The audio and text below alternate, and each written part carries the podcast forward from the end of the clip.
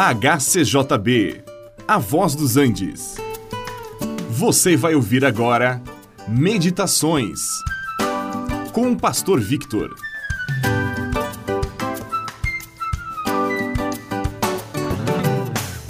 A disciplina nem sempre é bem compreendida e muitas vezes nem aceita.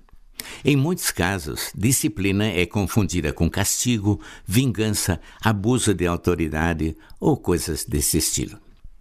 A disciplina sempre deveria ter um propósito terapêutico, visto que esta é a principal finalidade dela. Deus nos disciplina para sermos participantes da sua santidade, é o que lemos em Hebreus capítulo 12, verso 10. Sim, a disciplina é ela tem um sentido de correção. Muitas vezes também para nos dar novo ânimo, outras vezes para nos proporcionar novas oportunidades. Vejamos alguns casos desta terapia de Deus. Certamente lembramos o caso do profeta Elias, que estava tão deprimido que ele desejava morrer. Ele precisava de ajuda.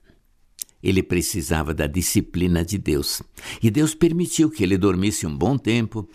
Aí enviou um anjo para acordá-lo, deu-lhe de comer e beber.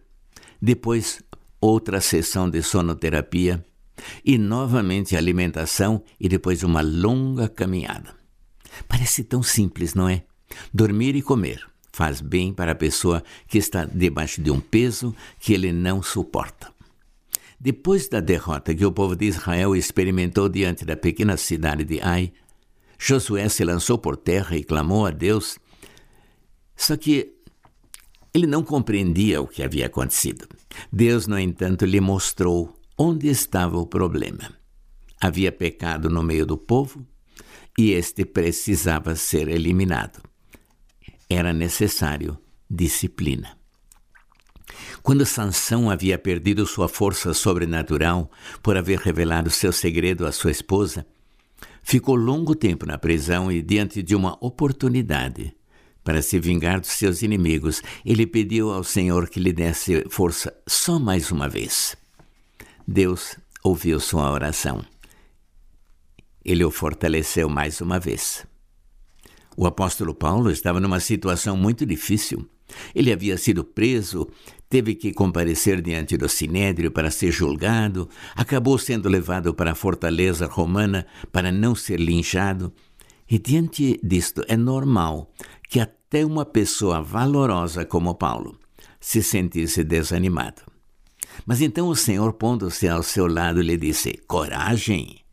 Pois, do mesmo modo que deste testemunho a meu respeito em Jerusalém, assim também importa que o faças em Roma. Atos 23, 11. E assim também eu e você precisamos da terapia de Deus para nos fortalecer, para nos dar novo ânimo quando estamos desanimados, para nos dar forças quando estas nos faltam. Este programa é uma produção da HCJB A Voz dos Andes e é mantido com ofertas voluntárias. Se for do seu interesse manter este e outros programas, entre em contato conosco em hcjb.com.br.